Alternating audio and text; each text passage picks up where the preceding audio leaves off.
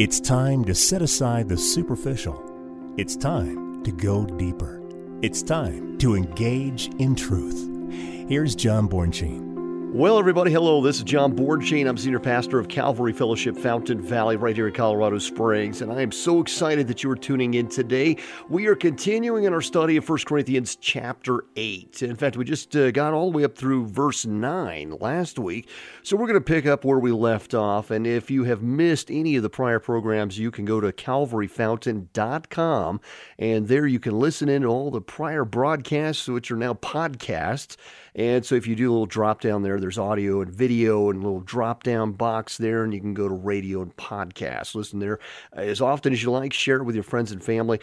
Ultimately, we just want to equip the saints for the work of ministry. And of course, we also have our videos there for each of the Sunday services, which we have a lot more time to, to dig into this uh, rich truth. And so if you're looking for a church, uh, perhaps you're in the Colorado Springs area or just outside, we would love to worship with you. Our services are at eight a.m. and ten a.m.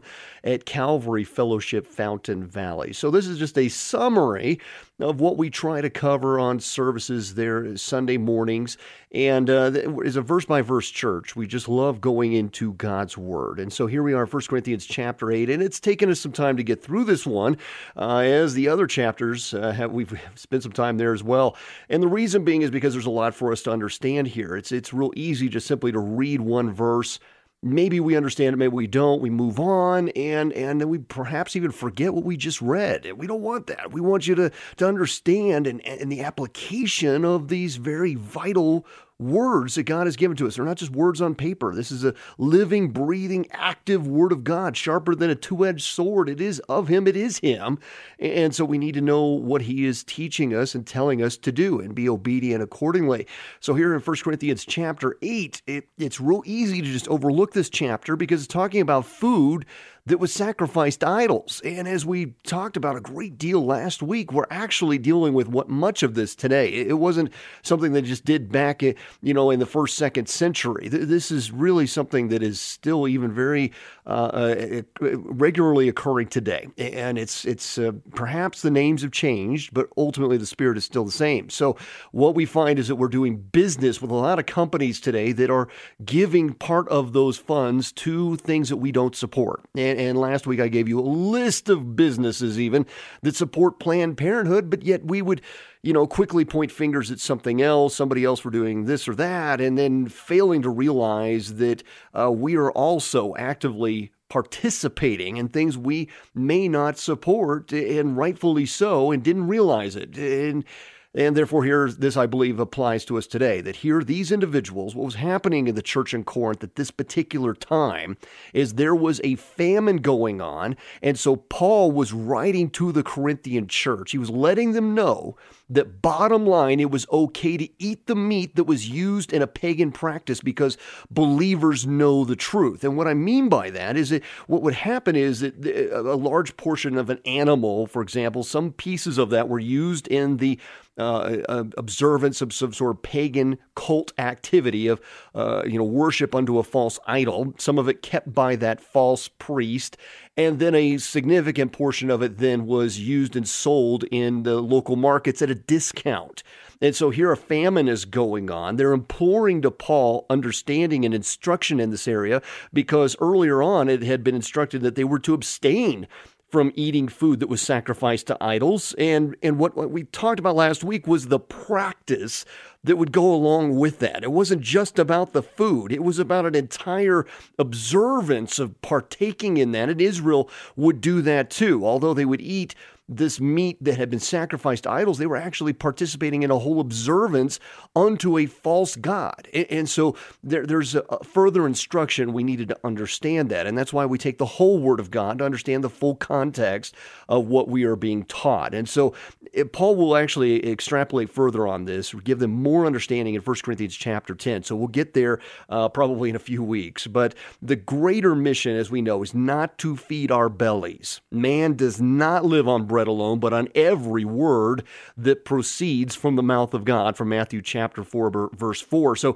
uh, the greater mission then is to live in total service to the King of Kings, even at the expense of our own personal freedom. So as believers in Jesus Christ, We must be sensitive to our spiritual brothers and sisters. So in the end, what difference does it make whether we eat or not? We put such an emphasis on food. And what Jesus Christ demonstrated so powerfully in Matthew chapter four, later he would talk about being the bread of life in John chapter six, but he had to demonstrate that we don't live on food. We don't live on bread. We think we do. We are so set in this, in the understanding of things from our senses, what we can touch and feel, and, and what we say, well, I need food. I need H two O. I need these things to survive. And, and what the Lord is constantly stretching us out of our barriers and understanding of things is we don't actually live on bread alone. We live on every word that proceeds from the mouth of God. Colossians tells us that he holds our very cells together. This is the same God through Jesus Christ our Lord who would take five loaves and two fish, and later they would have to collect twelve basketfuls after five thousand men had eaten, not including women and children, and the very next chapter doing that again. And, and so we just see unbelievable things where he is trying to stretch us to understand who's really in charge of all of this. And so I want you to think about that as we go through this. That again, the greater mission is not to feed our bellies. That's what Paul's now going to shift gears with. Yes, you can eat that meat, but let's look at the greater mission here. So as believers in Christ, we have to be sensitive to our brothers and sisters. We are ambassadors for Jesus Christ. So Paul put this in context earlier in First Corinthians chapter six, verse thirteen. He says, food is for the stomach and stomach for foods, but God will destroy both it and them. And so he went on to say that the body is for the Lord. This is an, an instrument for God's use. He, he, is, he has a predetermined purpose for you. He saw all things before anything ever occurred. Isaiah chapter forty-six, verse ten. Uh, so he knows all things. This is the God who, a sparrow cannot fall to the ground without his knowing. So, I mean, this God of detail, okay? So for those who belong to Christ, the ordinances of the law were nailed to the cross. And, and skipping down to verse sixteen of Colossians chapter two, it says, let no one judge you in food or in drink, or in regarding a festival or new moon or Sabbaths, which are a shadow of things to come, but the substance is of Christ. However, Paul does have a word of warning in this, okay? So we're, we understand we are not to be judged in this, and this is the, important for all brothers and sisters. We know that as we mature in our faith, we will understand more of these things. But he gives us a word of warning, warning here in verse nine of First Corinthians chapter eight. He says, but beware lest somehow this liberty of yours becomes a stumbling block to those who are weak. Okay, so this phrase, beware or take care, this is a command that we must continually obey. Christ's interest in the weaker brother is greater than his interest in you exercising your freedom. Yes, you have the freedom to do this, but not at the expense of your brother who's maturing in their faith.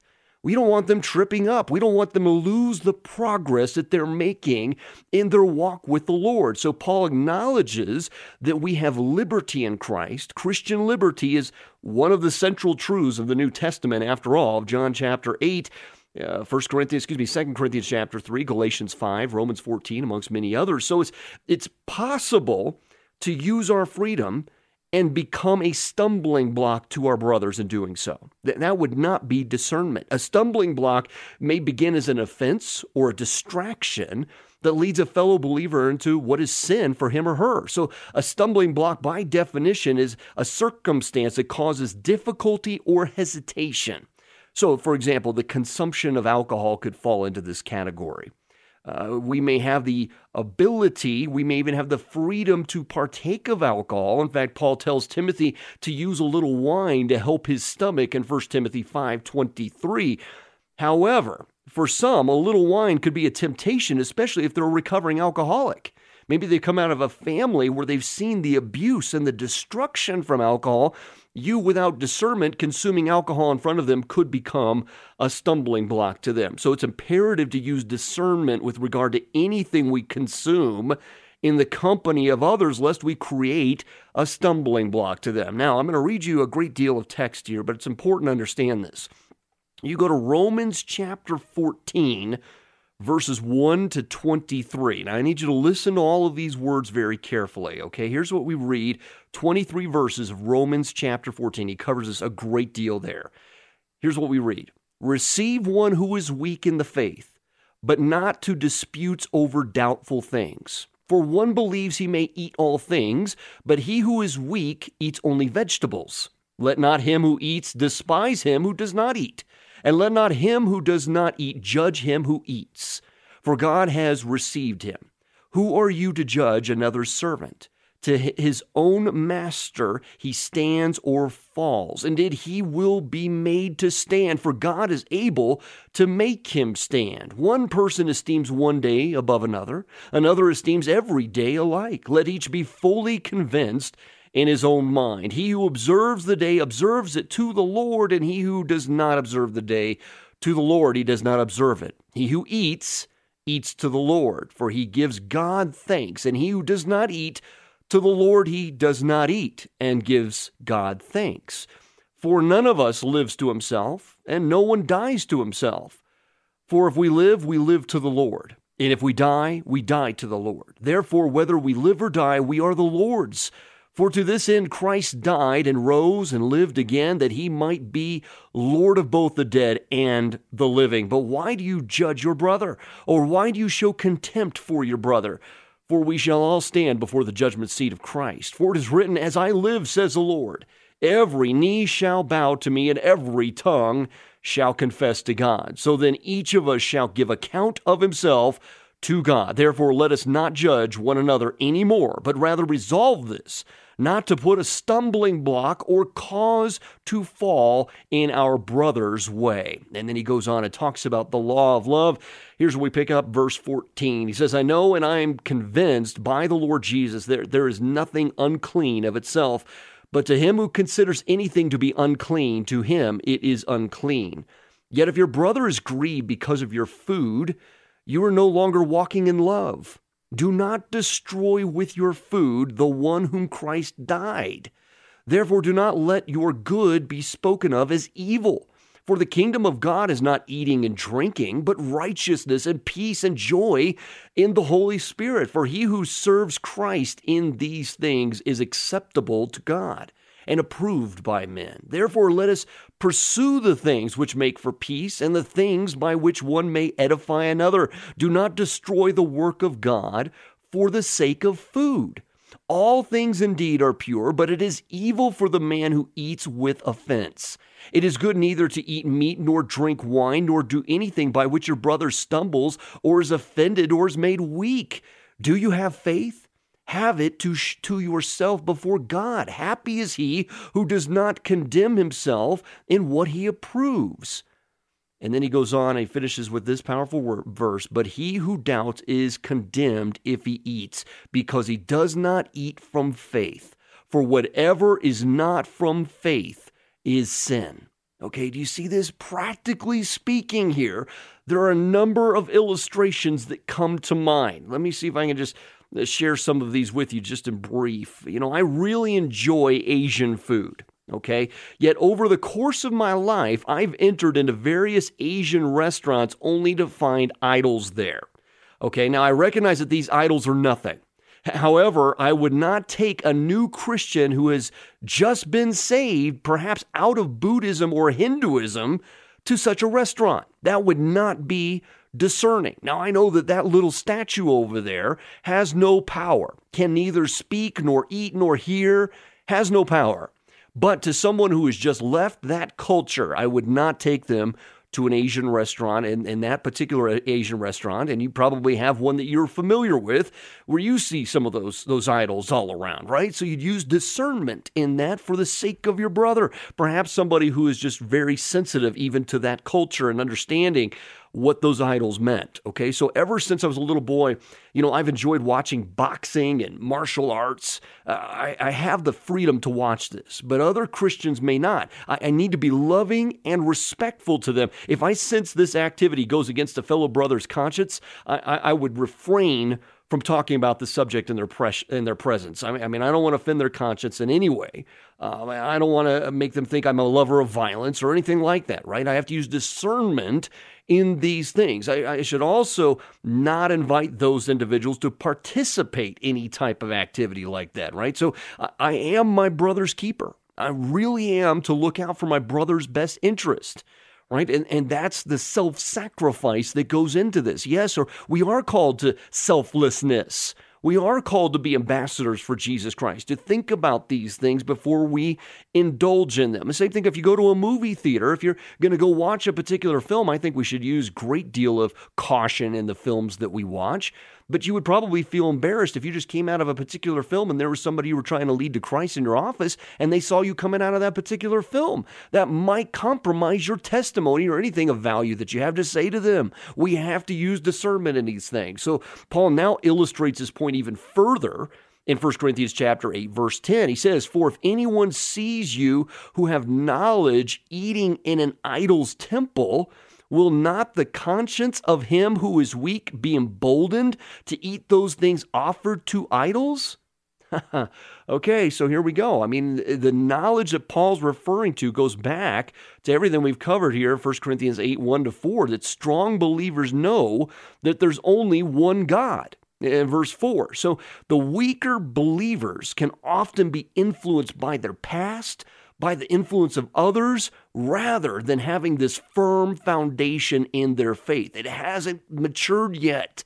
Perhaps they haven't really abided with the Lord, and they understand the, the illusions in this culture and who the true God is. So since they, they're following the lead of stronger believers because of their, fa- their their past and all of those those layers of their past, they may stumble if they're observing the actions of a stronger believer who's indulging in some kind of freedom that could possibly cause them to second guess, to, to think that there's hypocrisy perhaps. So the strong believers then must act responsibly and loving towards these other believers, even the weak ones, the superstitious ones, the legalistic ones, or even the baby ones. So, so we must not condemn their immaturity, but be understanding of how our actions affect others who have been wounded by others or don't fully understand the depth of the word as related to each of these issues. We are our brother's keeper. So everyone has a history that can affect their present and impede their maturation in the faith. So we have to exercise patience and understanding as ambassadors for Jesus Christ. Go back to Second Corinthians five twenty on that. And let me read to you here, Galatians five, thirteen to fourteen. We read, "For you, brethren, have been called to liberty, only do not use liberty as an opportunity for the flesh, but through love serve one another. For all the law is fulfilled in one word, even in this, you shall love your neighbor as yourself." So let's consider another scenario here. Do I have the biblical freedom to stock my refrigerator with Bud, with Bud Light? Technically, the answer is yes. In fact, beer is probably healthier than some soft drinks.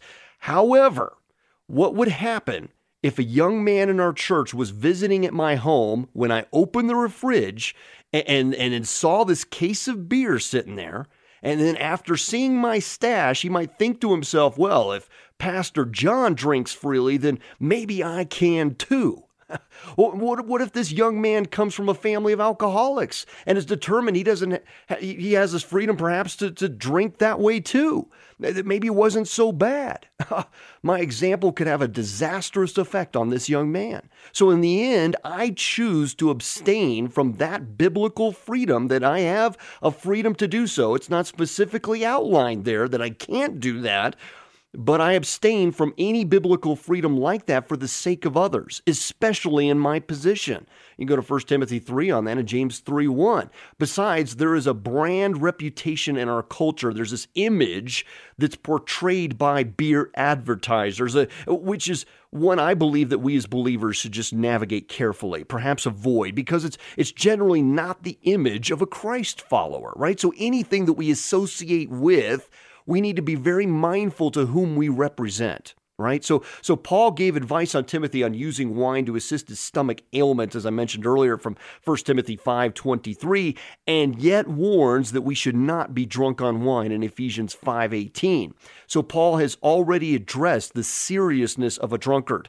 Uh, from First Corinthians chapter five, verse eleven, and even uh, six, nine to ten. So the issue is is not just wine, it's drunkenness, okay? So wine in and of itself is not the problem, especially in light of the fact that Christ turned water to wine in John two, one to eleven. But if you were tempted to overindulge, then you should avoid it. Flee from that temptation of Second Timothy chapter two, James one, and Matthew twenty-six, forty-one. So addiction to alcohol, listen, I, I've suffered, I, I've seen this, I've my family has suffered. I have watched brokenness in my own family line over alcohol. That is why I I refuse to give in. I will abstain because I see a greater mission and purpose to be set apart in this culture that is so given in to various addictions. Addiction to alcohol, listen, is a byproduct of brokenness, and it's an epidemic in our society. twenty-four million Americans suffer from alcohol abuse. Okay, so my childhood, as I mentioned, was devastated by someone who couldn't stop drinking. So it's hard not to think about that pain whenever I even smell alcohol. So I might be classified then as a weaker brother by some who I may go out and have dinner with. But I am firm in my faith and understanding of the truth. Therefore, I'm not going to judge my brother if they exercise their freedom to consume alcohol. Drunkenness, however, would be a cause for great concern, since the Bible takes a strong, firm position on this issue with more than a hundred scriptures dedicated to the topic. So I need only to remind you that in Galatians five, nineteen to twenty-one and First Corinthians six, nine to ten, we are told that drunkards will not inherit the kingdom of God. That is a serious issue. So this should scare someone to their bones when they hear words like that. But drunkenness is the result of brokenness. And it's time to surrender that brokenness to God at the feet of Jesus and allow him to conform your desires from the out, inside out, to transform your mind to the image of Christ so that you will be the man or woman whom God has called you to be. That brokenness you feel, maybe you're maybe you're battling alcohol addiction right now. That brokenness you feel is real. I have known people who have turned to drugs or alcohol to numb that pain or wound that is so deep that most people could never understand it. And we see this even from Proverbs thirty-one, six to seven. And my heart goes out to you. But those substances can never take away the pain. They will never make you well. Listen, if you're battling an addiction of any type, any substance, whether it even be to food or to alcohol or drugs even, I, I will come to you right now. I will come alongside you. There are a number of people in our church at Calvary Fellowship Fountain Valley who are willing to do the same. You are not alone. And if you want to beat it, then you have family at Calvary Fellowship Fountain Valley who care about you, and we will help you through this. Let me just say that it's easy for us who, who, who look from the outside in sometimes, who may not battle those kind of addictions, say to drugs or to alcohol, to cast judgment when there's another addiction even out there that is rarely spoken of. We don't talk about gluttony. We don't talk about all the other addictions that people can give into. Maybe it's an addiction even to buying things, to find self-worth in those things you're, p- you're purchasing, the materialism that you think defines you. Maybe it's an out. There's all sorts of addictions, but even gluttony is one that we just don't even talk about. At Proverbs twenty-three and twenty-eight that speak on these issues, along with Deuteronomy twenty-one twenty, Philippians three nineteen, Ezekiel sixteen forty-nine. I mean, there, there are all sorts of examples. You know that a Twinkie has between one thirty-five and one fifty calories per Twinkie? That, that means you'd have to walk for thirty-five minutes just to burn one Twinkie, and they come in a two-pack. So you know you can't just eat one. That means you're committed to walking for an hour and ten minutes to burn the two-pack right there. So some of you may be thinking about it, and you're like, well, maybe that's worth the exchange. I mean, like an hour and ten minutes, that's not so bad. It's worth it for the Twinkie. No, stop it. You and I both know you're not going to walk for an hour and ten minutes. At least most of us won't. So here's the thing. Is a Twinkie something you shouldn't eat? Well, of course, we, we know we shouldn't eat it. Is it forbidden in the Bible not to eat it? No. So what are we to do?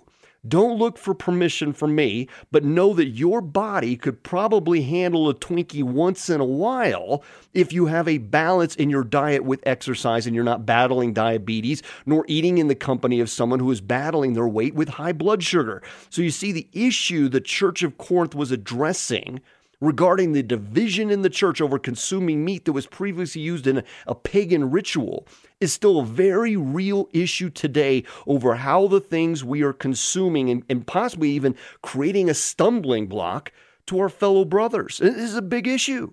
And, and we'll, let me just give you a preview then of where we're going to go here. Next week, we're going to pick up verses eleven to twelve of First Corinthians chapter eight. And he says, "And because of your knowledge shall the weak brother perish for whom Christ died? But when you thus sin against the brethren and wound their weak conscience, you sin against Christ." Oh, wow. You see, it just gets, it gets even bigger. There's so much more to cover here. And I just I just want you to be encouraged in this, that, that, that Paul understands the, the dilemma we face even today. What he was talking about there wasn't just relevant in the first and second century. It is relevant even today, two thousand twenty. We're dealing with these issues today. How do we not be a stumbling block to our brothers? How do we not embarrass our testimony, who we are in Jesus Christ as ambassadors for Christ? And then this may feel like, well, I've got all these freedoms, but I can't use them. Yes, you can use them. The, the, the issue is how we use them, how we, how we understand who we are in Christ and our bigger mission that is before us, to go and make disciples of all nations. Right, that we have a bigger responsibility to, to take as many people as we possibly can to heaven, right? To stand before Almighty God and, and to worship Him forever and ever, right? I mean, th- we've got a much bigger responsibility here than what we're putting in our bellies. So when we put our eyes on the prize, it's a lot easier than to taper all of those freedoms that we may have to, to put them back on, on where they're supposed to be. That these freedoms were given, but with freedom comes great responsibility. And that's what we're going to talk a little bit more about next week. I hope you've been encouraged. I hope you're at least convicted. Maybe just go and re-listen to some of the earlier broadcasts on this. Read it for yourself. Go read First Corinthians chapter eight. If you need some encouragement right now, maybe you're dealing with some addiction of some sort, reach out to us at calvary fountain dot com. Again, calvary fountain dot com. There you'll find our, our email addresses, our phone numbers. We're a friendly group. We're, we're gonna we're gonna love on you. I, I can tell you that. Services are eight a.m. and ten a.m. We would love to see you there. God bless you, my friends.